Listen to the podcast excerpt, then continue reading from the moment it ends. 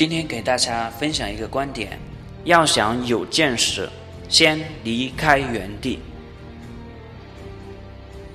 去年鼓起勇气离开稳定的原单位，和幺五年不同，这次没有几个人劝我，反而都支持我出来。这其实是让我比较意外的。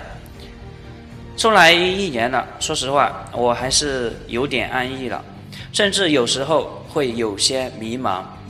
迷茫什么呢？方向。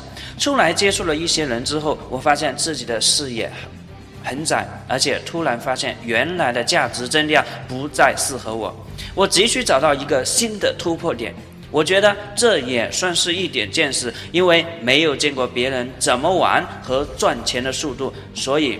你觉得自己可能很牛逼了，其实现实可能完全不一样，因为你的见识可能限制了你的想象。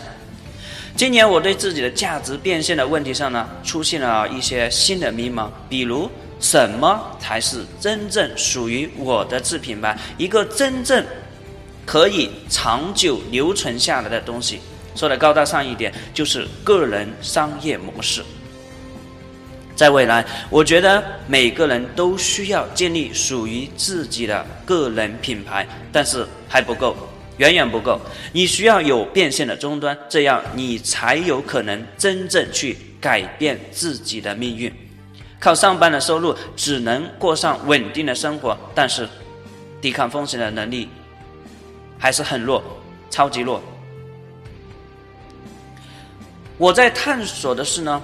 上班之外的收入，至少在你创业之前，我希望它尽快的能超过上班的工资。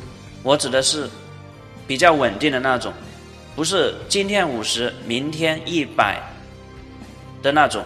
这样你想的那种财富自由，才有可能真正实现，真正的创业才有开启的可能。之前我一直想不明白，但上次出差的时候，我想明白了，想通了一些东西。由于我一直习惯于自己去琢磨一些东西，造成很多的局限。其实，你要走出去，你才知道别人的世界。而行业的发展也是一样，以前我反复训练自己的。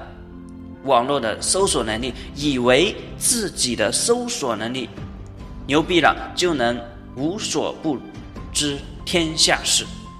说实话，关于找东西，我甚至可以给很多人上一课。但是这次出来，我发现其实不难。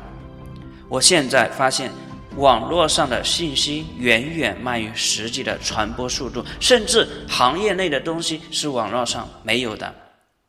我觉得这也算是刷新了自己的一些认知。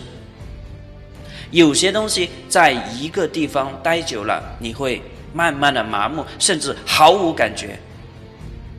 这个时候可以说你已经被完全同化了。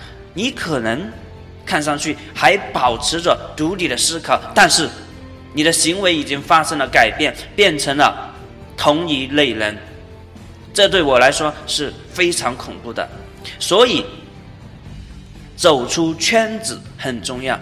这我也经常告诉我下面的人，即使你和别人坐在同一个办公室，你都要时刻的告诉自己你不一样，不然你就完蛋了。